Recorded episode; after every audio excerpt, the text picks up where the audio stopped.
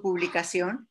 Y cuando la recibimos, pues nos sentimos eh, pues muy emocionadas de, contar con una publicación tan fresca, tan innovadora, tan sencilla de leer, eh, eh, que pues no nos quedó más que decir, es que queremos conocerlas y queremos que, que todo mundo conozca quiénes son estas chicas que han desarrollado en forma tan sencilla lo que es la teología la teología feminista, la teología cristiana, y acercarnos un poco a, pues a, ellas, a sus vidas, pero también a sus estudios y hacer un pequeño recorrido por, por esto que es la teología feminista em, para estas nuevas generaciones.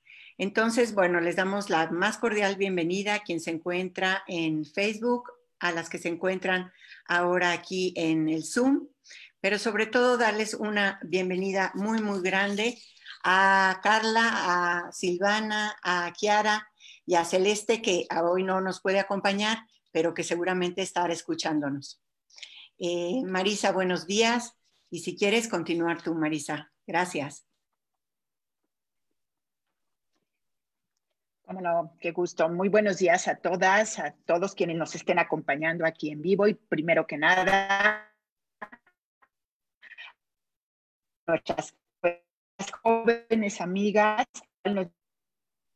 este, que algo que me parece que no es pasado, también tuvimos oportunidad de estar con, pues, eh, pareja de chicas de Colombia de teología elemental, este, y ahora, eh, pues, el presentarnos otra vez con ustedes, con este grupo, gran satisfacción para nosotras, el ver que este recorrido de la teología feminista sigue teniendo eh, pues seguidoras, chicas que investigan, que lo estudian, que creen en ella, que la difunden. Y bueno, pues esto nos llena de alegría porque sabemos que es un movimiento que sigue y que no, que no va a parar, que está tomando otros pues rostros nuevos y otras caras. Y sin más, pues realmente, bueno, Andrea ya nos dijo sus nombres, pero yo quisiera eh, pues nuevamente decir que eh, este grupo lo integran Carla Ferreira, Chiara Sumavil, María Celeste Paladino, quien eso desafortunadamente, porque está en reposo, que va a ser mamá próximamente.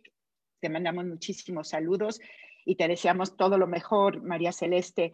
Y Silvina Repullo, pues que ustedes nos hablen un poco realmente, aunque nos mandaron su currículum, quisiéramos que nos dijeran un poco cada una de ustedes de su recorrido, eh, pues como estudiantes y cómo realmente se unen, qué las une, porque bueno, eh, platicábamos antes de conectarnos que hay una asociación que se llama Eclesia Joven y que ustedes tienen como bueno, siempre reformándose, que es la editorial, que nos platiquen de esto, porque en realidad, como nos decían, son un grupo independiente.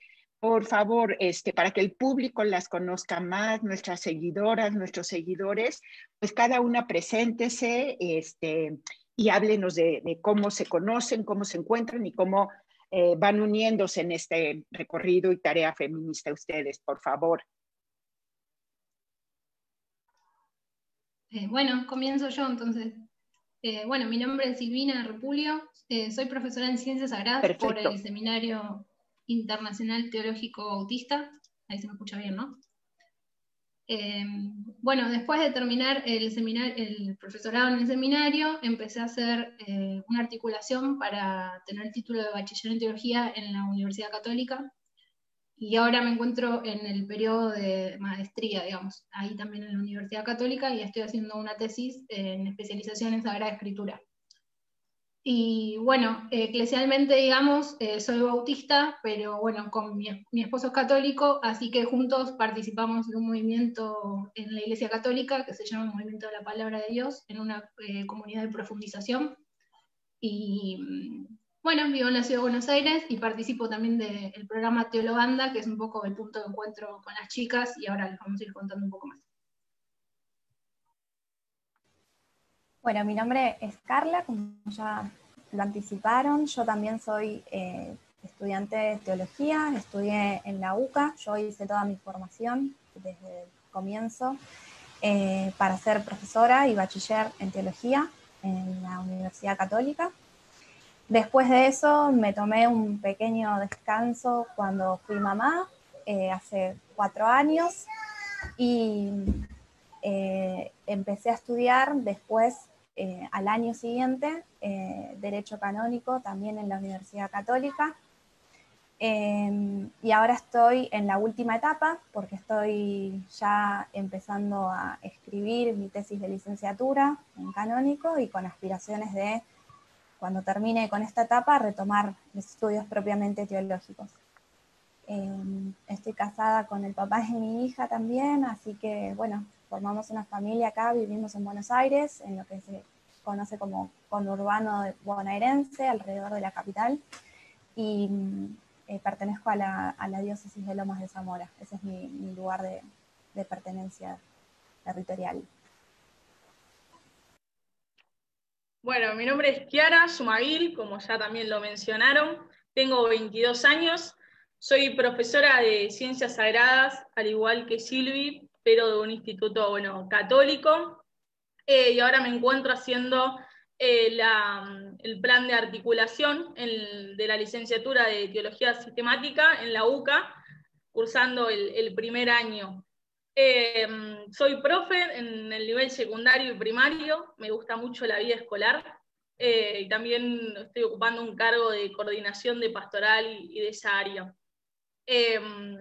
soy también de, de, Buenos Aires, de los alrededores de la capital, diócesis de San Justo, precisamente, exactamente. Eh, y nada, para mí es una alegría poder compartir con ustedes y, como puse también en mi publicación que hice en las redes, achicar un poco de fronteras, ¿no? que es lo que la virtualidad nos, nos ha permitido. Así que gracias por permitir el espacio. Y bueno, para contarles un poco de qué es Iglesia Joven, siempre reformándose y cómo nos, nos vamos articulando nosotras con ellos, digamos, y también con el taller de Teolobanda, que es nuestro espacio como vital, digamos, eh, contarles que Iglesia Joven es una asociación civil que se fundó más o menos hace unos cinco años, pero hace otros cinco años ya se venía trabajando más desde la informalidad. Es un grupo de jóvenes eh, de la ciudad de La Plata, acá en Buenos Aires, que se reúnen por la inquietud de poder eh, llegar a espacios universitarios jóvenes de una manera más cultural en algún sentido y y bueno, por ahí ellos veían que el, espacio de la iglesia a veces no favorecía eh, la llegada a estos jóvenes, entonces fundaron la asociación civil como para tener un terreno neutro donde poder hablar con, los jóvenes. La Plata es una ciudad eh, muy universitaria, entonces como que un gran porcentaje de su población es gente joven que va a estudiar a la ciudad de La Plata. Así que, bueno, eh, realizan muchas actividades, apoyan y producen contenidos en diferentes formatos, audiovisuales, multimediales, libros, revistas.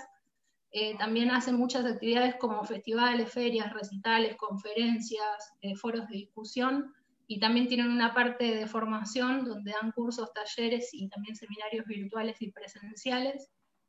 Y bueno, básicamente buscan formar una comunidad en torno a valores cristianos eh, bajo tres pilares fundamentales, el arte, la responsabilidad social y la teología.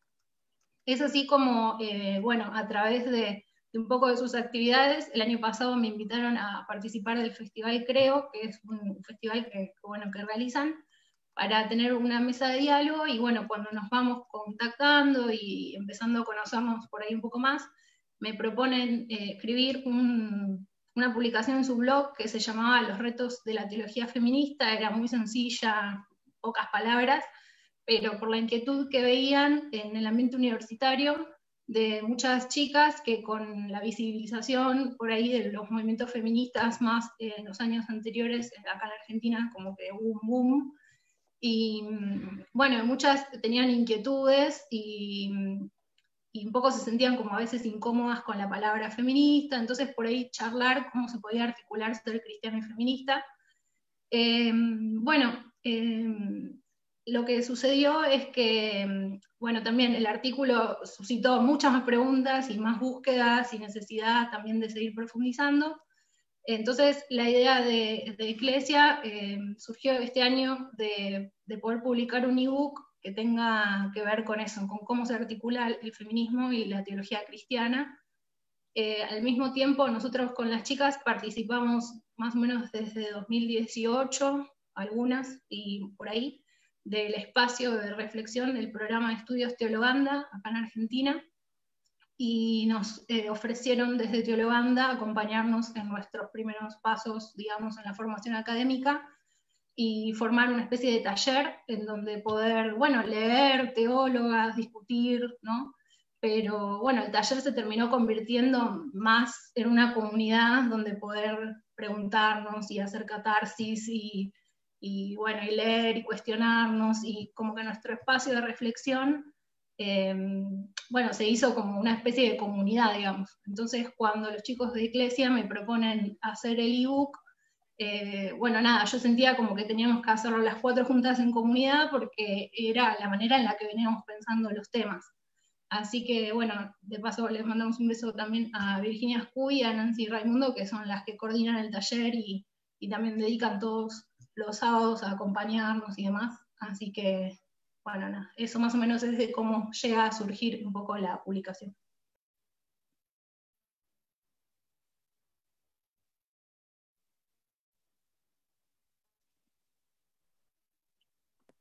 Muchas gracias, Silvina. No sé si quiera comentar algo más o con lo tuyo pasamos a pasamos a la pregunta de Andrea. Andrea, creo que si quieres tú continuar.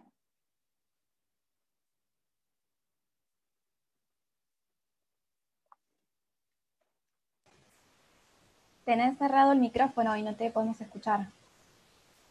Es verdad, es verdad, perdón. Eh, también eh, a mí se me hace tan interesante, bueno, el título del libro que se llama Feminismo y Teología Cristiana, pero luego viene como el apellido o el subtítulo que dice Una oportunidad de encuentro. Y yo creo que esto se hace realidad hoy, ¿no? Eh, al estarnos encontrando eh, en dos países lejanos, ¿no? En la distancia, pero siempre cercanos como, como países hermanos. Y realmente esto es, esta está siendo una oportunidad de encuentro. Y me encantaría que nos platicaran eh, cuando empezaron a escribir el libro, cuánto tardaron y qué tenían en mente, eh, para quién quería que fuera dirigido este libro, para compañeras de ustedes, amigas, familiares o, o a personas más lejanas. No sé, a ver si me pudieran platicar un poco cómo fue eso. Bueno, en realidad en mente nosotras lo que siempre pensamos fue eh, que fuera una publicación dirigida sobre todo a un público joven, que se estuviera iniciando en su formación, eh, pero también a medida que vamos escribiendo no nos tomamos como un público exclusivo, sino que intentamos que se pudiera generar un diálogo o un intercambio con cualquier persona, en definitiva, de cualquier edad y en cualquier situación, que básicamente estuviera haciéndose, bueno, esta pregunta, ¿no? De cómo relacionar el feminismo con el cristianismo, de si era posible ser feminista y también ser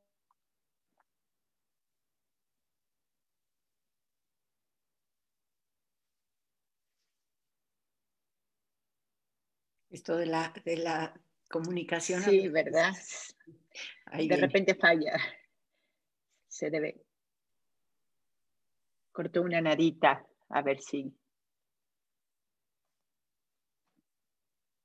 Sigue allí, me parece. Carla, sí, no sé. No sé si Chiara quieres continuar o. Sí, dale. Mientras a Carla le vuelve la señal. Eh, como decía Carla, sí, no, Como Carla decía, em, la verdad es que a medida que lo fuimos construyendo entre todas, eh, fue cambiando un poco ¿no? la, idea principal y, la obra final, por así decirlo. Y también en esto de, construirlo entre todas, em, no, no, por ser menor, pero nos tocó hacerlo en plena época de cuarentena y por plena época de cuarentena entendemos que es todo virtual, no hubo en ningún momento un encuentro presencial que, que, nos permitiera ¿no? Eh, seguir construyendo el libro.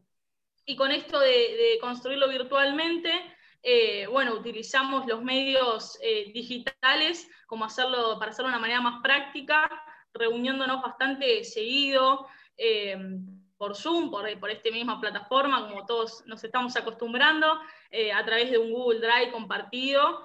y así también dividiéndonos las partes, pero retocando, em, corrigiendo o cambiando ciertas cuestiones que por ahí no nos cerraban, pero siempre desde el respeto ¿no? y la humildad que cada una tiene.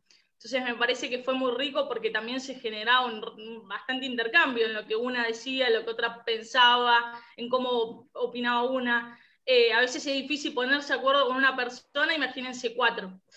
Pero la verdad que, que, lo disfrutamos mucho, que nos quedó bastantes anécdotas ahí dando vuelta, sobre todo en el momento de la escritura. Eh, en lo que cada una también tenía como experiencia previa, ¿no? Eh, como contamos recién, cada uno está atravesando un momento no solo personal, sino de estudio distinto, diferente, pero que sin embargo supimos cómo complementarnos. Eh, y en esto de las anécdotas, ahora que se me vienen, ¿no? para contar un poco también al público, y está bueno, me parece. Eh, yo soy una persona que me gusta preguntar mucho, eh, soy un poco curiosa y a veces paso de curiosa a molesta. Entonces por ahí alguien ponía algo, escribía algo y yo le preguntaba, bueno, pero ¿por qué estos de un modo y estos del otro? ¿Pero qué opinás vos? Entonces ahí las chicas ya llevan una hora y por ahí eran las 11, 12 de la noche, una de la mañana y me decían, bueno, basta, ya está, todos nos vas a preguntar. Después lo discutimos. Eh, eso se me viene a la cabeza, se me viene también cuando eh, estábamos intentando de, seleccionar, de, inventar eh, con la creatividad ¿no? que tiene y las limitaciones de cada una, eh, los títulos, ¿no? Fue también todo un tema porque mm, uno quiere como ponerlo mejor y que el título es un poco para las personas que estamos acostumbradas a leer, un título te atrapa, cuando te atrapa el título te dan ganas de leer. Bueno, y nos pasaba que no se nos caía una idea, en un momento nos mirábamos así por Zoom decíamos, bueno, eh, como que no estamos avanzando, no se nos está ocurriendo nada, eh, tal vez estaría bueno, lo tocamos mañana, decíamos, y así pasábamos con los títulos, y bueno, mañana, mañana, mañana va a ser el día de inspiración. Y así hasta que, bueno, se fue logrando y gestando entre las cuatro, eh, y después al último ya nos reíamos porque era ese momento del cansancio, más los trabajos que cada una tiene, el estudio y demás, eh, y que lo hicimos en un periodo de tiempo bastante corto. La editorial nos pedía que grabamos más o menos en un mes, un mes y medio. Entonces, bueno, fue Em, si bien no es muy extenso, pero requería atención y, fijarse párrafo por párrafo eh, y demás. Pero bueno, ahí apareció Carly de vuelta, no sé si querés comentar algo más, conté un poco de las anécdotas. perdón, justo se me cortó el servicio de internet, así que me tuve que conectar con, los datos del celular. Ah. Carly, Tuve esa suerte de quedarme sin Así es esto, la tecnología, ni modo. Tal cual. Eh, no, no sé muy bien qué dijeron porque me lo perdí, pero sí... Eh, plan, nos contado las anécdotas, nos ha contado algunas anécdotas. Eh, lo que por ahí quisiera compartir y que no se pierda de lo que, de lo que estábamos pensando nosotras a la hora de escribir el ebook fue tener también de fondo esa intencionalidad de que el ebook pudiera ser una invitación para cualquier persona que nos estuviera leyendo sea que hubiera estudiado teología o no, sea que sobre feminismo o no, sea que también tuviera recelos, ¿no? prejuicios con el tema del feminismo o no. Y, la verdad es que al plantearlo ¿no? como una invitación, una oportunidad de encuentro y de diálogo, como pusimos en el, subtítulo de este libro, eh, la realidad es que esperábamos que pudiéramos empezar a caminar juntos ¿no? y juntas con otros y otras que estén con esta misma eh, búsqueda de transformación de, la sociedad y de nuestras comunidades eclesiales también. Entonces, si bien, como dije al principio, eh, pensamos en jóvenes, después fuimos abriendo nuestro abanico para que pudiera ser apto y, leído y reflexionado por cualquier persona interesada. Muy interesante, porque realmente eh, empiezas a leer el libro, en primera, que no se nota eh, eh, no se notan las diferentes manos, eh, se nota como, como parece que es escrito por una sola persona realmente. Y después, la verdad que es un libro que se lee de forma muy a gusto, muy, muy, muy, muy práctico, muy claro, muy conciso también. Entonces, se me hace una herramienta maravillosa para introducir a la gente en este tema y creo que lo han hecho de una manera genial. ¿No opinas, Marisa? qué te parece?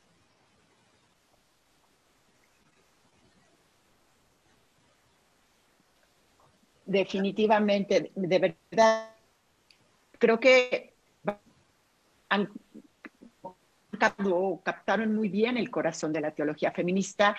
Eh, es una introducción maravillosa, como dicen ustedes, ya sea para personas que pues les gusta el tema, lo conozcan o no. O sea, es, es una excelente manera, es un acercamiento a la teología feminista em, que a mí me parece, y que además, ¿qué es lo que hay que hacer? O sea, el hecho de que escriban, porque muchas veces eh, nos los han dicho las teólogas mayores a nosotras y nosotras, el que hay que escribir, hay que escribir, ¿no? Porque muchas, eh, o sea, cosas nuevas, eh, no sé, palabras que acuñan, es muy importante que queden por escrito para dejar huella. Ahora sí que como estamos en este camino con las huellas de Sofía, hay que dejar huella y una manera de hacerlo es a través de, las palabras escritas, no solo de las palabras orales, ¿no? Como ahora estamos aquí charlando tan rico, pero a ver, ahora como, bueno, ustedes como jóvenes, si pudieran ahondar un poquitín más, eh, las tres, Kiara, Carla, Silvina, eh, ¿Cómo encuentran en el feminismo un espacio de transformación y de liberación?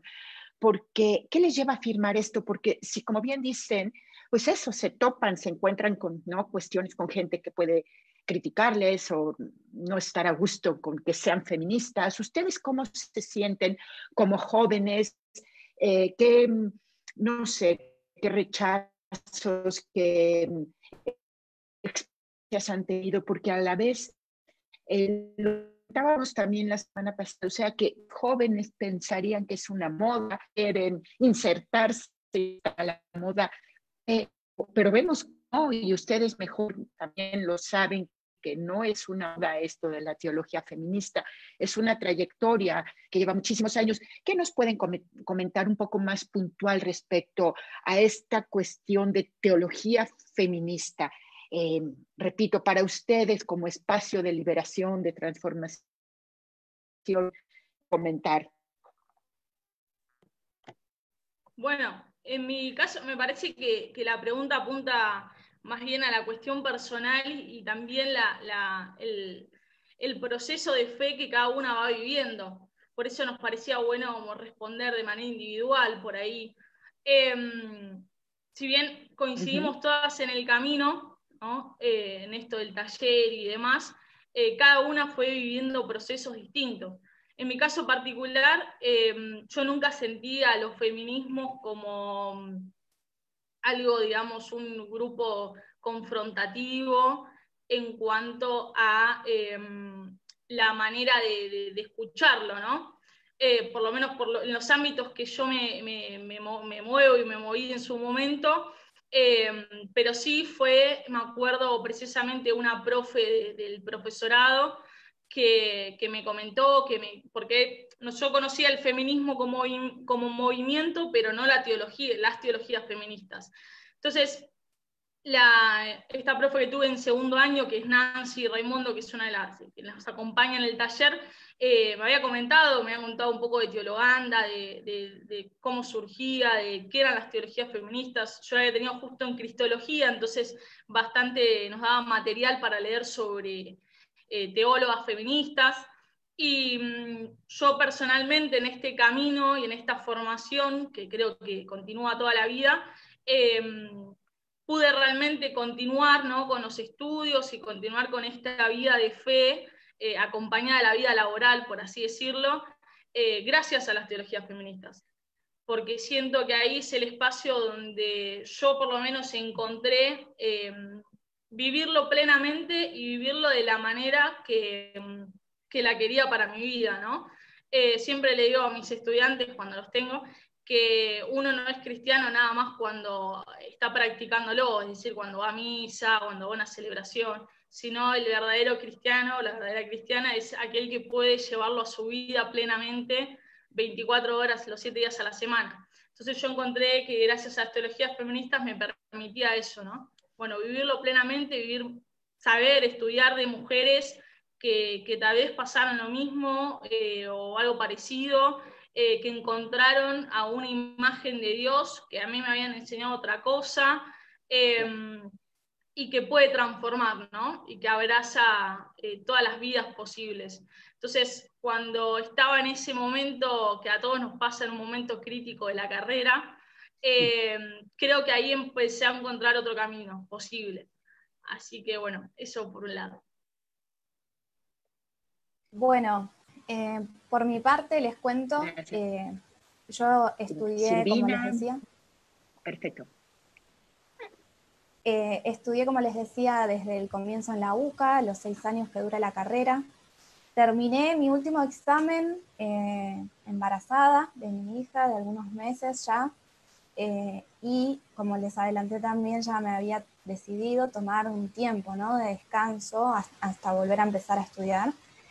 Y en ese año, y a partir de mi experiencia con la maternidad, empecé a encontrarme ante ciertas realidades que me fueron, bueno, motivando a mí a cuestionar algunas estructuras, a cuestionar algunas eh, formas de vida que no, en las que sentía que como mujer y como madre no estaba pudiéndome eh, desarrollar plenamente, ¿no? Encontrarme de alguna manera la, experiencia de la maternidad para mí fue lo que me empujó a lo que conocemos o le decimos despertar feminista.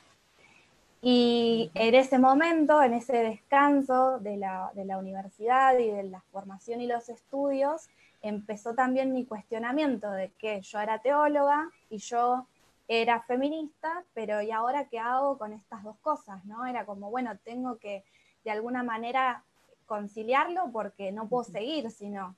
Y me acordé que durante la formación en, la Facultad de Teología había tenido dos profesoras de las que se decía que eran feministas, ¿no? Y, honestamente siempre que lo escuché se lo decía como algo malo, ¿no? Como un, como un señalar eh, medio juzgador, ¿no? De que ojo con esas dos que son feministas. Y bueno, en ese recuerdo me encontré con, una de ellas a conversar, le conté todo lo que me estaba pasando y me invitó a participar en el primer seminario de Teologanda que decía Silvi recién, que, nos encontramos eh, por primera vez allá por el 2018. Y a partir de ese momento mi vida cambió porque justo fue muy providencial que en ese seminario no hubo, em, fue diferente, porque fue un seminario de celebración de Teologanda que hacía 15 años que venía caminando y había sido como el comienzo, ¿no? Era la celebración de esos 15 años. Entonces lo que yo viví, lo que yo percibí fue un montón de mujeres haciendo memoria, contando experiencias de su camino juntos, de su camino de la teología, de cómo se iban entrecruzando entre ellas y compartiendo el camino de la fe. Y a mí eso me, en lo personal, para mí eso fue liberador, porque yo encontré que la teología y el feminismo no son dos cosas opuestas, sino que pueden ir de la mano y que se enriquecen de la mano, y que lo que yo sentía y vivía era también experiencia de otras mujeres, ¿no? Donde podía ver otras voces, otras caras que me decían y tenían las experiencias similares a las mías y otras diferentes, pero siempre como en el mismo ese encuentro de la fe y el, feminismo y la búsqueda ¿no? de, igualdad, como decimos nosotras, y de, derechos, ¿no? sobre todo. Así que, si bien desde lo personal yo tuve esa experiencia de liberación, de poder sentir que no estaba sola y que, y que estaba acompañada por otras, también pienso que en ese, en, ese, en ese cambio, en esa forma de pensar, en esa forma de vida, nos vamos encontrando ya sea con otras mujeres como también con otras personas, varones, y que nos van, se, quieren sumar también en esta búsqueda, ¿no? Y ahí es donde está el gran desafío de poder ir recibiendo, acompañando, transitando eh, con todas aquellas personas que en definitiva entienden esta búsqueda, que entienden esta lucha y que se va formando un camino juntos. Bueno, por ahí para contarles algo cortito, porque sí, algunas cosas por ahí se, bueno, se relacionan también un poco con las vivencias que contaban las chicas, pero en mi caso a mí lo que me pasaba era de darme cuenta que en el espacio universitario eh, no tenía profesoras de teología mujeres, que en general en mi primer estudio en el seminario Em, como estudié profesorado, generalmente las mujeres daban materias que tienen que ver con pedagogía, historia, como así, y los ambientes más de reflexión teológica o de teología sistemática en algún sentido estaban como reservados para varones. A su vez, a medida que íbamos como avanzando en los años de, digamos, cursando y demás, me encontré con que finalmente me recibí yo de todas mis, compañeras, que ya éramos pocas. Eh, entonces siempre en todas las salidas eran todos mis compañeros y yo, digamos, básicamente. Eh, y bueno, cuando empecé la UCA, empezamos también con un grupo de, compañeros que eran profes del seminario, y también eran todos varones y yo, como que la realidad me, me fue sucediendo que siempre me encontraba como la única mujer del grupo, ¿no? Y, y en eso eh, bueno, nada, yo lo tenía como algo normal en algún sentido, hasta que mm, en los últimos años empecé a trabajar en, un espacio de, educación también teológica que se llama Bíblica Virtual, y ahí me encontré con, la posibilidad de, bueno, de asistir en una clase por mi trabajo a la teóloga Nancy Bedford, y bueno, nada, encontrarme con, los textos de ella y bueno, creo que un poco mi despertar feminista fue ahí. Y ahí fue cuando hice como una relectura de toda mi historia, un poco académica, de mi trayectoria de fe, y me empecé a dar cuenta, claro, em, un montón de tratos que yo tenía con mis compañeros eh, eran recontra micromachismos en algún sentido, ¿no? Eh, esto de siempre los chistes fáciles, de dejarme hablar primero porque soy mujer, o dejarme última porque soy mujer, o que tenían ellos la capacidad de interrumpirme por ahí si yo estaba hablando porque querían hablar ellos, o como algún tratamiento especial, ¿no? Como cosas que uno naturaliza en su experiencia, pero claro, cuando me encontré con estos textos y pude empezar como a sistematizar un poco lo que es la experiencia feminista, me di cuenta que todo eso nunca debería haber pasado en algún sentido, ¿no? Eh, bueno, así que un poco en esta búsqueda de de, leer mi historia y empezar otra vez a interpretarla y ver que yo no quería que para las demás sea así tampoco, eh, empecé un poco como Carly a buscar algún espacio en donde poder eh, dialogar, porque realmente lo que pasaba era que me encontraba muy sola en la universidad, básicamente. Y bueno, en esto de sentirme sola y no saber qué hacer, porque un poco te desanima de si seguir o no, si va a haber espacio o no de trabajo también, ¿no?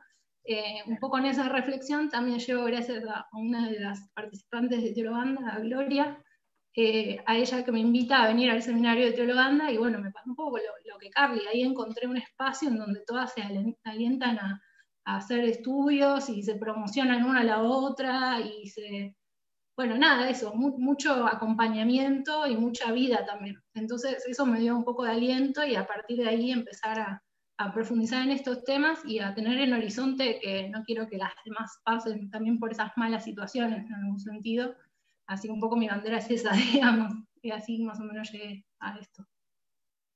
Pues qué interesante, la verdad, yo creo que es, es, es, es, apasionante escuchar cómo cada una hemos ido llegando al feminismo, ¿verdad? Y bueno, a mí me, me, llamó mucho la atención también en el libro que dice eh, que la teología feminista es una propuesta profética de esperanza y por ello busca nuevas formas de vivir su fe y su vínculo con Dios. ¿Cómo, cómo ven ustedes esta, esta eh, propuesta profética en su ámbito familiar, con sus maridos, con sus padres, sus hermanos, con sus amigas de la escuela, ¿no? Eh, con su núcleo de amigos, de parejas? ¿Cómo, ¿Cómo funciona este, este, esta propuesta profética? Porque no es fácil vivir la teología feminista, eh, porque enseguida el nombre, como todos sabemos, causa escosor en mucha gente, ¿no? ¿Cómo la vive cada una de ustedes esta propuesta? Bueno, por ahí eh, lo, que, lo, que, nosotros pensábamos, siempre que pensamos en, en, esto de propuesta profética, también creemos que tiene es una propuesta profética que tiene una tarea pedagógica en algún sentido, ¿no? El feminismo, porque como vos decís, hay muchas palabras que causan escosor y muchos conceptos que la gente rechaza solo por mencionarlos. Entonces, en esto me parece que eh, hay que encontrar un poco el equilibrio entre ceder algunos de esos conceptos y poder, eh, en pos de, transmitir, digamos, el mensaje, por ahí eh, no decir ciertas palabras en ciertos ámbitos para poder transmitirlo y en otros nos toca todo lo contrario y ser proféticos y tal vez decirlo con nombre y apellido y que eso nos cueste lo que les cuesta a los profetas en algún sentido, ¿no? El rechazo o, alguna forma de, como de que nos dejen de lado. Así que como que en eso estamos tratando como siempre de, traer eh, propuestas de esperanza, pero ir viendo cómo ir adaptándonos también a los contextos y, en eso nos pasa por ahí eh, que, bueno, que se van generando como espacios donde, donde poder vivir y empezar a hablar sobre feminismos eh, con nuestras compañeras, a mí personalmente con mi hermana, que es más chica, eh, con mi mamá, que es toda una generación distinta, ¿no? ella encima siendo eh, evangélica muy tradicional en su formación y todo, ¿no? Entonces, como esta, esta tarea de ir adaptando el lenguaje a las dos cosas, a mi hermana, que por ahí es mucho más feminista que yo, en algún sentido de llevarlo más a la radicalidad, y mi mamá, que es mucho más conservadora que yo, e ir entre las dos generaciones articulando un poco el, lenguaje para generar espacios de, reflexión, que en sí es lo que queremos, creo que, que lograr. Ay, muchas gracias, Silvina. No sé si alguna de las otras chicas quisiera participar también. Eh, sí, yo sumo un comentario. Em, también nos pasa que vivimos un poco en entornos diferentes, ¿no? Entonces, en lo que es la formación académica y lo que es el contacto, ¿no? De las universidades, las facultades, los compañeros, compañeras, siempre hace ruido, ¿no? Decir que somos feministas y muchas veces tenemos que, como decía Silvina, buscar ese, equilibrio, ¿no? ese punto medio en donde puedo ser más concreta y en donde tengo que ser un poco más sutil, pero también me pasa por lo menos a mí que en el ámbito personal, ¿no? de la familia, amistades y demás, a veces también eh, no es tanto lo que, lo que causa la palabra feminismo, sino lo que causa decir que soy teóloga o que soy católica, ¿no? Como que estamos ahí siempre les digo yo a mis, amigas que siento que estamos como ahí en un medio, ¿no? Como que eh, estamos, de alguna manera sentimos un poco el rechazo por ser feministas en algunos ámbitos y en otros sentimos el rechazo por decirnos católicas, por decirnos cristianas. Eh, entonces es como que tenemos que, es, casi un arte, ¿no? La comunicación en, para poder lograr el diálogo con una y con otra parte, ¿no? Siempre estamos como ahí, como en un, tire y una floja, en una situación medio intermedia. Muchísimas gracias por, sus respuestas. Creo que eh, de verdad eh, lo que mencionan, eh, tanto la cuestión del diálogo, de la reflexión, de la comunicación intergeneracional, este, con otras personas, esta cuestión de ser sutil, saber a veces qué palabras emplear, em, el tener también, no sé, una, em, pues quizá paciencia y observar. Eh, todo esto creo que lo, lo, importante también, y lo están, me, parece, y en esta charla se trasluce y se deja ver em, el testimonio, ¿no? O sea, se les ve comprometidas, se les ve apasionadas, se les ve mujeres eh, eh, de fe, mujeres congruentes, ¿no? Con su vida personal, con su familia, con sus hijas, como, bueno, eh, como dicen, ¿no? El hecho de tener estos diálogos con, con tu madre, Silvina, entre generaciones, pues creo que, creo que también eh, está la palabra, la palabra escrita y el ejemplo, el testimonio que están dando entre sus compañeras, entre las jóvenes, y esto me parece que es un punto eh, súper importante y, que me alegra y me llena de ilusión que lo, que lo logren, porque esta es la forma de invitar a otras o de que otras digan, mira, eh, tan jóvenes y tan contentas, y eso que teólogas feministas, no sé, creo que es una forma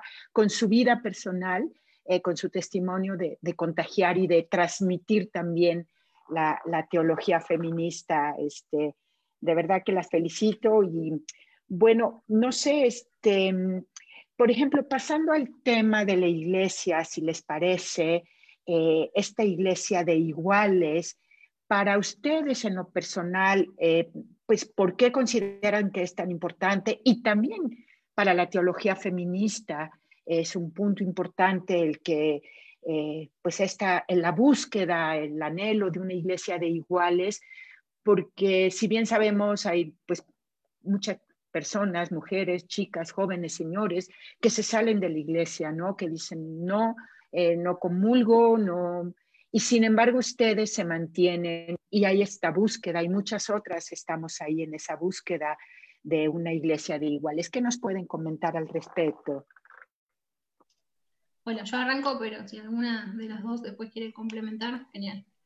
Eh, cuando pensaba un poco en esta pregunta, lo pensaba como desde, desde las tres temporalidades, ¿no? Y pensaba por qué es importante recuperar la iglesia de iguales, eh, porque, bueno, mirando hacia el pasado, tenemos que recuperar como tarea también eh, toda la historia de un montón de personas que no fue contada y que es tan real como la que sí fue contada. Entonces, eh, Iglesia Iguales no es algo que, se va a inventar o que vamos a, crear de la nada, sino que se va a ir haciendo en cuanto podamos también recuperar historias del pasado y, seguir eh, visibilizándolas de alguna idea, en algún sentido, ¿no?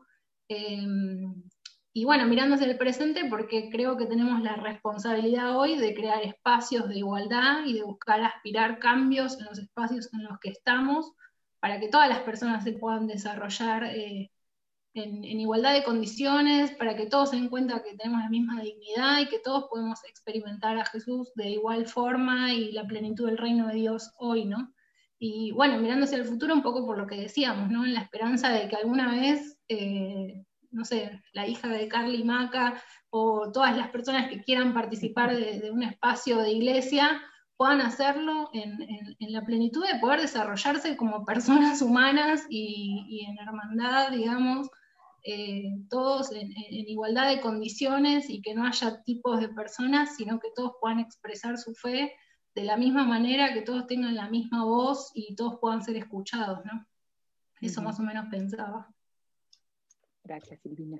Eh, bueno, para sumar tal vez, eh, a mí me pasa, pues, bueno, sobre todo heredera de mi formación, ¿no? De estudiar teología y después estudiar derecho canónico, como que veo eh, como católica, ¿no? Algunas estructuras, algunas, podríamos decir, instituciones, ¿no? Dentro de lo que es la estructura, podríamos decir, jerárquica, ¿no? De la Iglesia Católica, donde empezamos también a encontrar, ¿no? Esa ese desnivel, podríamos decir, o esa asimetría, donde no encontramos igualdad, pero por hechos obvios, ¿no? Y por situaciones e instituciones arraigadas. Eh, y como decía Silvina, en definitiva no estamos inventando algo de la nada, sino que nuestra idea es poder recuperar, recuperar personas, recuperar nombres, recuperar experiencias, contar una historia que fue silenciada, tomar voces que fueron silenciadas. Y creo que si bien eh, han habido cambios, ¿no? Han habido cambios de, perspectivas, cambios de tradiciones. Eh, nosotros pasar de, bueno, esa, esa, iglesia compuesta por dos géneros de cristianos, ¿no? Los clérigos, los laicos, en donde el laico siempre estaba totalmente subordinado, ¿no? Y ahora tenemos, o por lo menos se ha propuesto otro modelo, ¿no? De recuperar la riqueza de la diversidad, de los estados de vida, del rol del laicado en la iglesia, pero que igualmente es algo como muy incipiente ¿no? en, la tradición de la iglesia católica.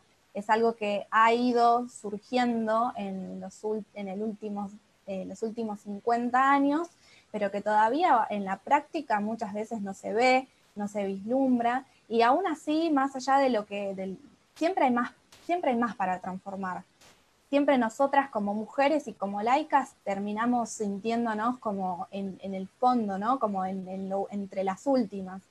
Y, bueno, generar espacios donde realmente podamos ser escuchadas, donde podamos eh, dar nuestros aportes como mujeres, como teólogas, sí, pero sin, ni siquiera como teólogas porque tengamos un derecho diferente, sino como fieles, como eh, creyentes, como eh, querer seguir el camino de Jesús, ¿no? Y ser verdaderamente oídas y ser verdaderamente eh, presentadas, representadas, visibilizadas. Eso es algo que todavía falta mucho por hacer.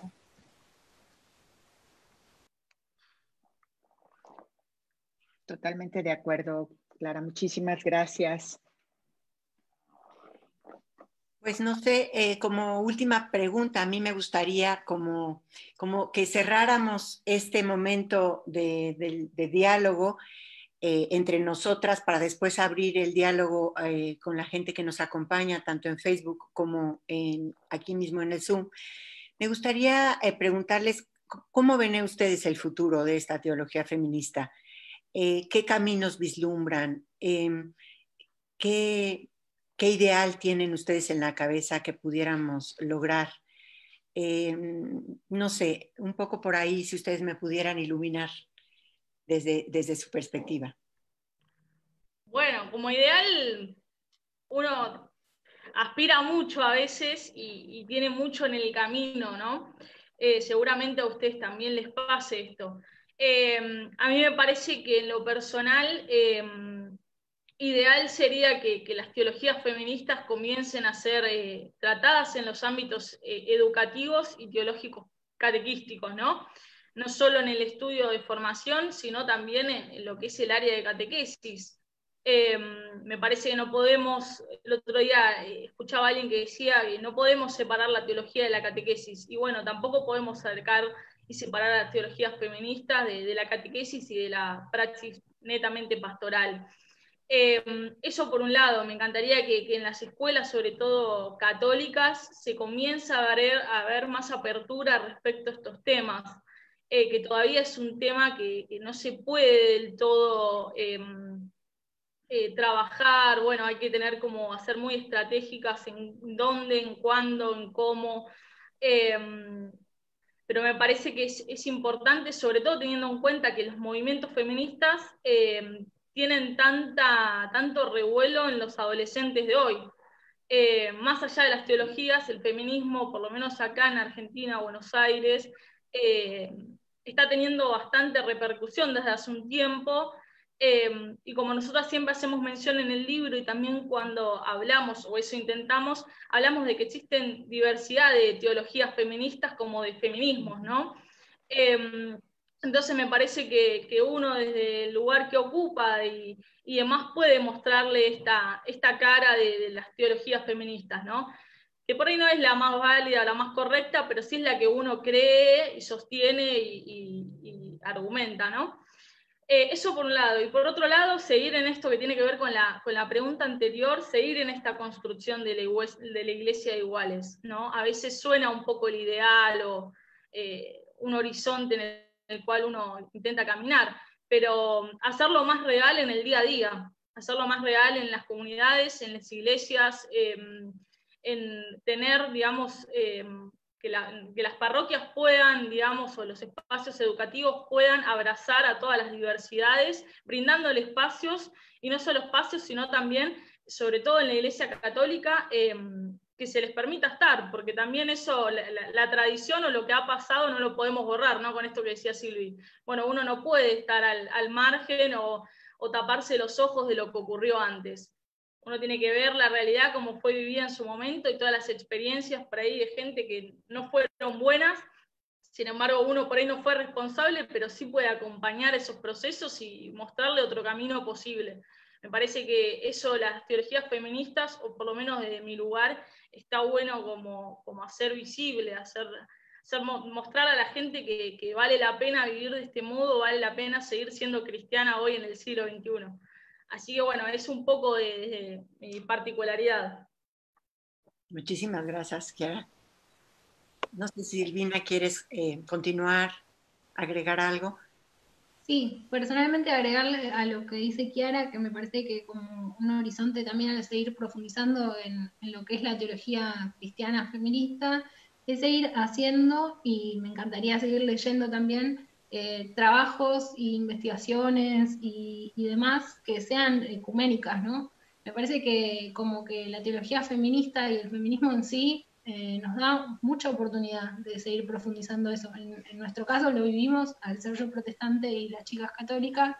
Em, como que, bueno, mismo a mí me pasa estando en Teologán también, ¿no? Es como que el vocabulario del feminismo, las búsquedas, eh, las aspiraciones y todo, nos dan muchas oportunidades de seguir caminando juntas y como en algún lado dejar de lado las diferencias por ahí en las tradiciones porque en un cierto sentido la experiencia de mujer en la iglesia es un poco parecida en todas las iglesias, así que me encantaría como que eso se siga profundizando y se siga también eh, dando a conocer, ¿no? Eh, bueno, por esto de que a veces el ecumenismo se ve como algo muy utópico, algo muy real, o, no sé, hasta a veces malo, y sin embargo cuando uno está en, conversaciones y estamos buscando el mismo ideal, eh, me parece que como que las fronteras se, vuelven ahí un poco más eh, disipadas, digamos, en algún sentido. Así que bueno, eso para agregar de mi lado. Muchas gracias. No sé si Carla quisieras todavía agregar otro poquito más. Algo cortito.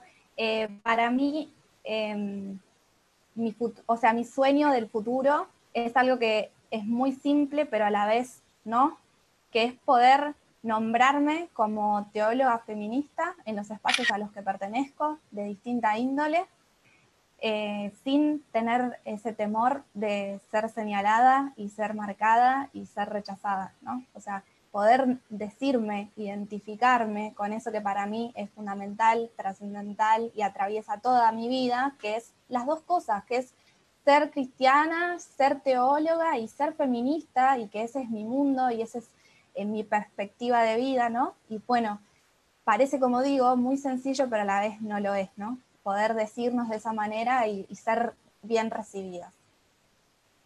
Ay, muchísimas gracias por sus respuestas. Pues Marisa, no sé si quieras ir pasando a preguntas. Claro que sí. Este, bueno, eh, antes aquí tenemos una pregunta de Evelyn Castro que la planteó hace ya como media hora, pero bueno, la, voy a hacer de todos modos. No sé si ya le haya quedado respondida después de lo que participaron, pero eh, la voy a hacer. Nada más antes, permítanme decir que, bueno, creo que ha sido, este, pues repito, su testimonio, su compromiso, su fe eh, y su no sé, su actitud tan disfrutable a la hora que comentan esto, eh, una invitación muy bonita para que la gente pues que no ha leído su libro lo lea, porque a, la vez las considero muy realistas, porque me encanta que mencionan también los logros, los límites y los desafíos de la teología feminista, que esto muchas veces, pues alguna gente no lo toca, ¿no? Esta cuestión de tocar los límites, porque si bien eso es un camino y un recorrido para muchas, igual es muy... Eh, ¿cómo se llama?, meritorio de su parte que reconozcan estos límites. Pero dicho esto, voy a, bueno, voy a leerles la pregunta que nos hace, ay, perdón, se me acaba de, aquí la tenía, disculpen. Mm. Ay, no la veo ahora, Andrea. No sé si hay alguien del público de aquí de Zoom, perdón, mientras me encuentro se me fue, no sé por qué.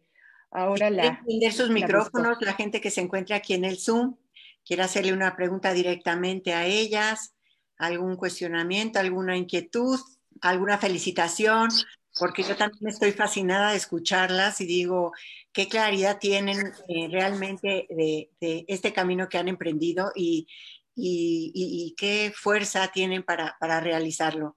Las felicito, las animo a seguir adelante, van a tener muchos problemas, pero a la vez van a tener muchas satisfacciones, sobre todo educando a sus hijos, hijas, estando en contacto con los maridos, con la familia. Van a ver ustedes que van a tener unas experiencias maravillosas, de las cuales no se van a arrepentir. Hilde, ¿quieres comentar algo? sí, sí, sí, quiero comentarles de veras, y las, ante todo felicitarlas de veras que a estas edades tengan esas inquietudes y virus o no virus dijeron, vamos a seguir adelante. Mis respetos y aparte de mis respetos y, admiración, decir qué gusto ver a gente como ustedes tan jóvenes, son una esperanza de decir, tiene que haber un mundo futuro, porque ahorita con eso dices, bueno, ¿hasta cuándo?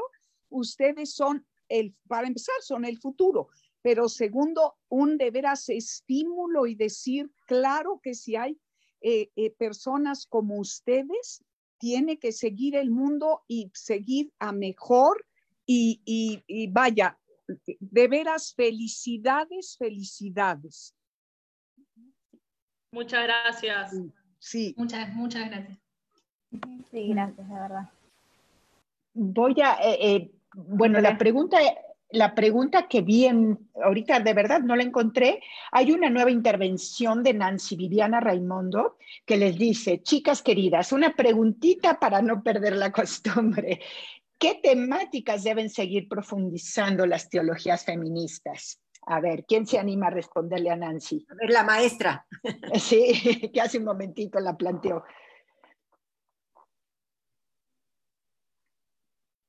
Bueno, de mi parte, cortito, em, pero no voy a ser la única que voy a contestar, así que vayan preparándose, porque después... Eh, no, eh, siempre lo, planteamos en el, o sea, como futuro tema para el taller, pero me parece que es como algo también una preocupación mía por experiencia, creo que con todo el tema de la teología del cuerpo es algo que por lo menos yo me encantaría como seguir profundizando y aprendiendo porque me parece que muchas veces la teología termina siendo muy del espíritu y por ahí, ¿no? Pero se olvida de, bueno, de todo el tema de la corporeidad que en sí es el, mundo que habitamos y me parece que eso eh, va a traer eh, mucho alivio en algún sentido eh, a las próximas generaciones cuando, si Dios quiere y, eh, se, desarrolla todo como, como, nosotras queremos, digamos, puedan sacarse de, la cabeza los estereotipos con los que nosotros fuimos criadas, ¿no? En todos los sentidos. Me parece que liberar la expresión de lo corporal va a traer muchas libertades y va a traer también mucho alivio a la autoestima de tantas chicas y bueno, nada, yo trabajo como en pastoral de adolescentes y, creo que esa es una de mis preocupaciones, ¿no? Eh, tratar de liberar los estereotipos y, creo que en eso la teología del cuerpo puede, puede traer un, gran aporte, que por lo menos yo no la, no la investigué y creo que es como mi siguiente paso a, seguir profundizando.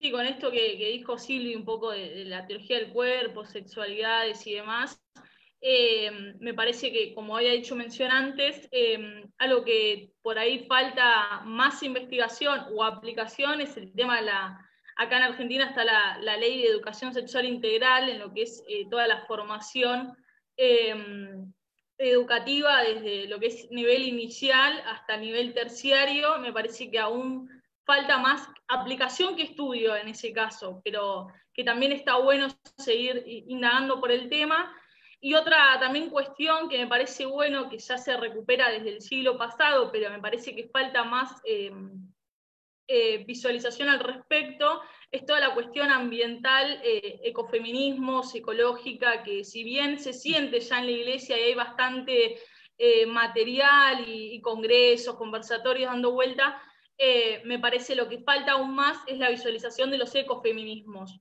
no tanto de una ecología integral, que es lo que propone, bueno, desde el magisterio y demás. O por lo menos que a mí me, me, interesa, me, interpela en este momento.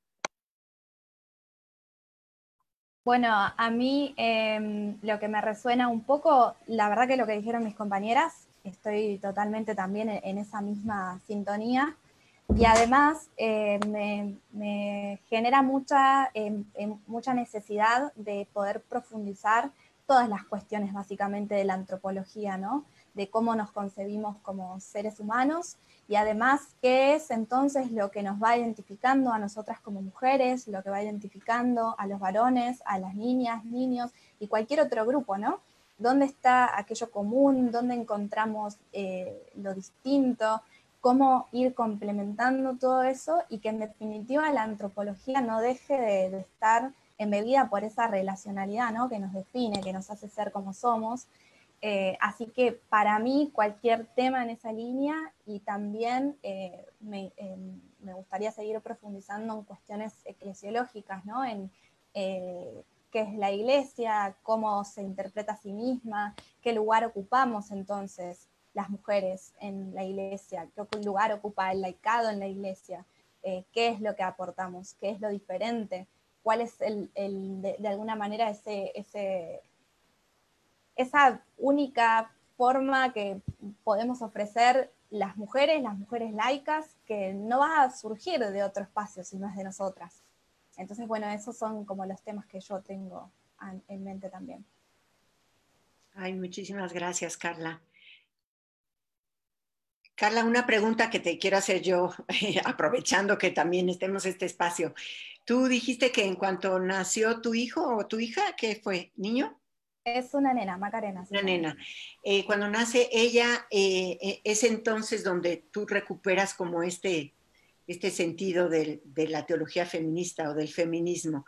No sé si quisieras ahondar un poquito en ese instante de tu vida que marcó de esa forma el embarazo, la maternidad, el ser madre. Em, bueno, solo un poco porque es un tema un poco difícil, pero eh, sí decir que mm, supongo que lo que más me movilizó fue el, ver cómo otras personas querían vivir a través mío, ¿no? Cómo eh, esta, esta, anulación, ¿no? De mi persona por eh, lo que otro imponía, y lo digo en, sentidos muy amplios, ¿no? Porque igualmente yo estuve muy acompañada de, de mi familia y de mi marido, pero sí, como a nivel social, también en mi posición de cómo tiene que ser tu embarazo, que tu embarazo tiene que ser el mejor momento de tu vida. Y, bueno, no tiene que necesariamente ser así, ¿no? Eso que nos meten en, un poco en, la conciencia a las mujeres de que nos realizamos solamente y plenamente con la maternidad, eso también lo cuestionaba, ¿no? Desde mi experiencia bueno, la experiencia del embarazo y del parto, ni hablemos, ¿no? Es esa situación en la que eh, no sos tan libre de decidir como crees que lo sos y como querés serlo. Eh, bueno, vas sufriendo como distintas imposiciones. Y después, para rematar, lo que es la crianza de los niños, ¿no? Y de, mi hija en particular, que yo quiero que quiero hacerlo a mi manera y con mis formas y que puedo escuchar los consejos, las recomendaciones, pero la que va a criar a mi hija en última instancia soy yo con mi esposo y, bueno, eh, todo el tiempo recibimos, ¿no? Como ese bombardeo de, no, esto tiene que ser así, tiene que ser así. Te puedo contar un ejemplo muy, muy superficial, pero muy también real, que fue el hecho de no hacerle la perforación en las orejas a mi hija, ¿no? Eh, y eso muchas veces es como, es una pavada, pero que no es pavada, ¿no? Y cómo estamos acostumbrados y nos quieren también eh, imponer ciertas formas que no las queremos elegir. Entonces ese fue como el choque en el que yo empecé ¿no? Casi por oposición a definirme como feminista. Ay, qué interesante. Muchísimas gracias por compartirlo, Carla. No, de nada. No sé si hay más preguntas por ahí, Marisa.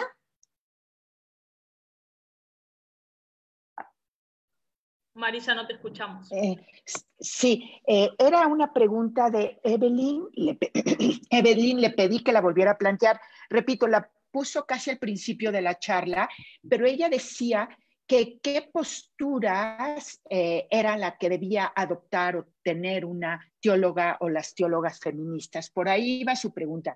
Yo creo que de alguna manera, por comentarios de ustedes, pudo haber quedado, eh, ¿no? O sea, que le hayan respondido tal vez indirectamente, pero no sé si alguna quiera puntualizar o ampliar un poquito en este aspecto. Esa es la que la, otra pregunta, mira, la veo completa. Dice, me interesa saber cuál es el papel y la postura de las mujeres en la teología feminista. Ah, gracias. Entonces, quisiera nada más como eh, eh, cerrar un poco. Sí, cortito se me ocurre decirle primero postura sobre qué, digamos, habría que preguntar ahí. Y segundo, depende a quién leas y escuches, ¿no? Porque, bueno, un poco lo que planteamos en el libro es que la teología feminista es un universo entero de un montón de personas y voces y experiencias que, bueno, que se van suscitando y que van respondiendo a, los interrogantes de su contexto. Entonces, también depende a quién leas la postura sobre qué tema, ¿no? Claro, claro. Sí, y luego al final también me parece que hay otra pregunta, ¿no, Marisa? Que dice, me parece que es una vivencia común la discriminación o duda por ser cristiana feminista en diferentes escenarios. Esto nos lo dice eh, Laura Cadavid, Valencia, y yo creo que sí nos unimos a esta, a esta pregunta diciendo que es muy difícil, ¿no? Porque las feministas no aceptan que tú seas teóloga, ¿no? Las teólogas, eh, muchas de ellas no aceptan que seas feminista, ¿no? Y, esta mezcla de dos palabras tan, tan diferentes causa como, como eh, no sé, un sinsentido en muchísima gente, ¿no? A nosotras muchas veces nos han dicho, a ver, pero ¿cómo, cómo se come eso de ser teóloga feminista? ¿Cómo? No, no, no están unidas las dos palabras. Las feministas no tienen ninguna religión, ¿no? Porque la religión es, es el patriarcado más opresor. Este, no sé si alguna de ustedes quisiera nada más eh, comentar algo sobre este, esta pregunta.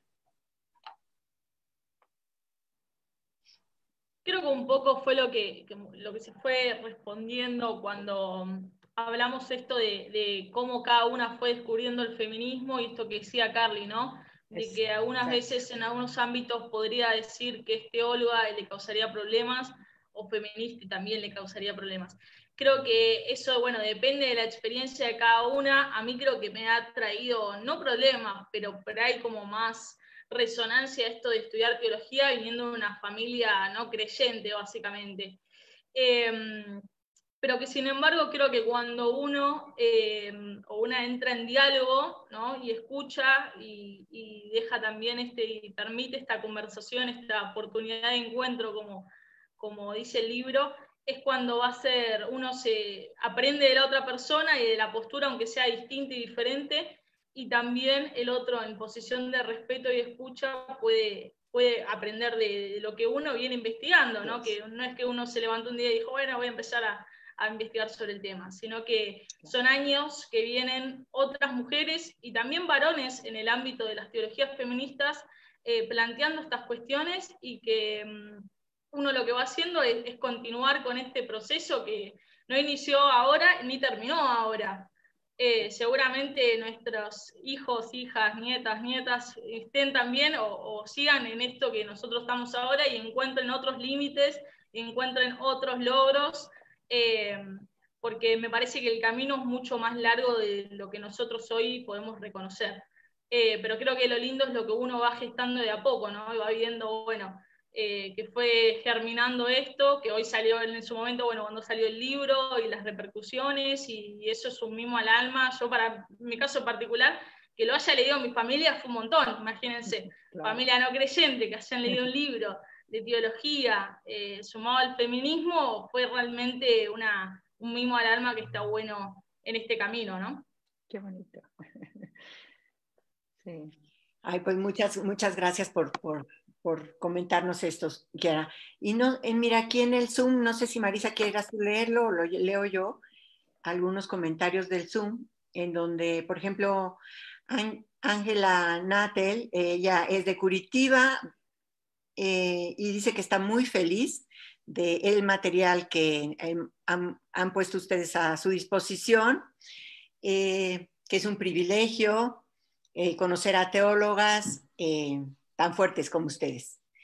Y luego Sonia Elizabeth García Reyes comenta, saludos desde Guatemala, felicitarlas por el camino que están recorriendo, por el libro realizado, mi admiración por ser tan jovencitas, mucha fuerza y adelante chicas, la humanidad las necesita. Les comparto que estudio teología y estoy trabajando mi tesis de licenciatura con el tema proceso de educación de las mujeres en el ámbito de la crianza familiar respecto a las niñas iluminada, niñas iluminada con el texto de la hemorroísa y la hija de Jairo. Mucho ánimo, no estén solas, es necesario trabajar la equidad porque eh, los más deshumanizados por el sistema patriarcal son los varones. Y luego Patricia Torres también dice muchas felicidades por su sencillez y claridad para compartir sus saberes. Me gusta que el planteamiento es desde su propia experiencia y me pregunto cómo desde su ser feminista pueden y ahí yo ya lo tengo. lo dejo. No sé si. Andrea, ¿sí? Sí, dime. Ah, no terminé de escribir. Ay, perfecto, Pati. Adelante.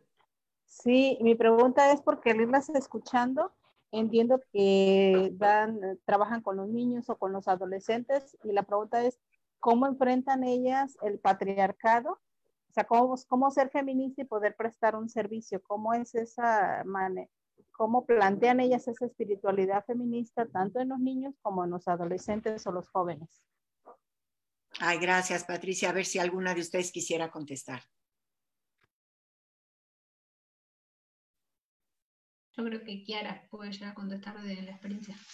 Sí, em, me parece que em, uno cuando toma la decisión de, seguir en este camino, ¿no? Y sobre todo con las teologías feministas como especie de mochila, ¿no? Como uno viniendo de lo que trae, em, primero entiende que el camino no va a ser fácil y segundo que si uno quiere transformar desde adentro, va a tener que estar todo el tiempo negociando con esto que decía antes Silvi Em, sobre todo en los espacios educativos, por lo menos los que manejo yo y lo que eso también está presente, me parece que, la cuestión pedagógica tiene mucho que ver, em, en el sentido de seguir, a medida que uno va estando y fortaleciendo su vínculo en el lugar, bueno, ir viendo qué tipo de, proyectos o actividades eh, transforman esa realidad desde el lugar que cada uno puede, ¿no? porque uno no va a poder cambiar toda la estructura eclesial uno también tiene que reconocer eso, ¿no? Está uno donde puede ir. Pero lo que uno puede hacer, ¿no? Desde el espacio del aula, desde el espacio de pastoral netamente educativa, em, creo que con este cambio de mirada o esta transformación incluso con compañeros de trabajo de a poco, porque es un trabajo muy lentamente a poco, em, creo que hace la diferencia y que los chicos, sobre todo los adolescentes, se van dando cuenta, por así decirlo. Em, creo que nunca hay que subestimar a un joven, sobre todo a un adolescente. Em, entonces, me parece que en la medida que uno le brinda este Dios cercano, este Dios que abraza, este Dios que, invita a la diversidad, em, es cuando uno en las acciones después se ve reflejado. así que eso es mi experiencia particular. No es fácil y sobre todo en, en lugares donde hay un ambiente mucho más conservador. Em, yo, gracias a Dios, estoy en un espacio donde puedo, eh, en su justa medida por ahí, eh, pero de a poco poder dar esta, esta mirada, ¿no? Eh, pero no es la realidad de todas las escuelas ni, ni de todas las personas que, están en, estos ámbitos. Seguramente la experiencia de Carla como profe también sea otra. o Celes, bueno, que hoy no estaba, pero que también está en el ámbito educativo. pero bueno, yo en mi caso particular, eso como para comentar. Pues gracias, Chiara. No, por favor, un placer. Marisa, no sé si hay alguna otra pregunta más o pues no. Creo que no, ya, ¿verdad? Hiciste leíste los comentarios aquí en Zoom. No sé si alguien más de Zoom, pero eh, en Face me parece que ya tampoco no hay comentarios ni preguntas.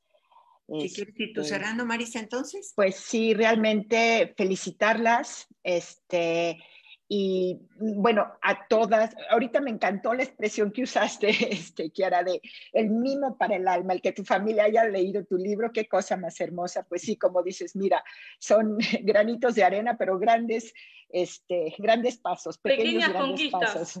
Sí, exacto. ¿eh? Este, y nuevamente, pues digo realmente a María Celeste que te deseamos y que nos avises cuando, cuando tengas a tu bebita, este, eh, te deseamos lo mejor, sentimos que no nos hayas acompañado a cada una de ustedes, de verdad, muchísimas gracias por su juventud, su alegría, su transparencia, su dinamismo, este, motivan, nos motivan a nosotras este, a ir. Eh, sabemos que, que viene el respaldo, que están ustedes ahí con nosotras, detrás de nosotras, empujando. Cuando tengan su siguiente libro, que nos avisen también para presentarlo, nos dará muchísimo gusto. Y este, pues agradecerles hoy a todas, ¿verdad? a todas, a todos quienes nos hayan acompañado a través de Facebook, quienes están en el Zoom.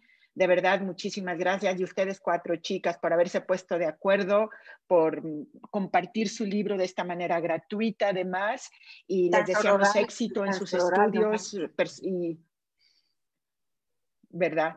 En su vida personal, con, sus, con su familia, su marido, sus pequeños hijos. O sea, que qué ilusión que sigan adelante realizándose como mujeres teólogas feministas con sus proyectos adelante. Pues muchísimas gracias. Un abrazo a cada una y a, seguir. ¿eh? Muchas gracias, por el espacio. Muchas gracias a ustedes. Por la invitación y por su ejemplo. Gracias a todas.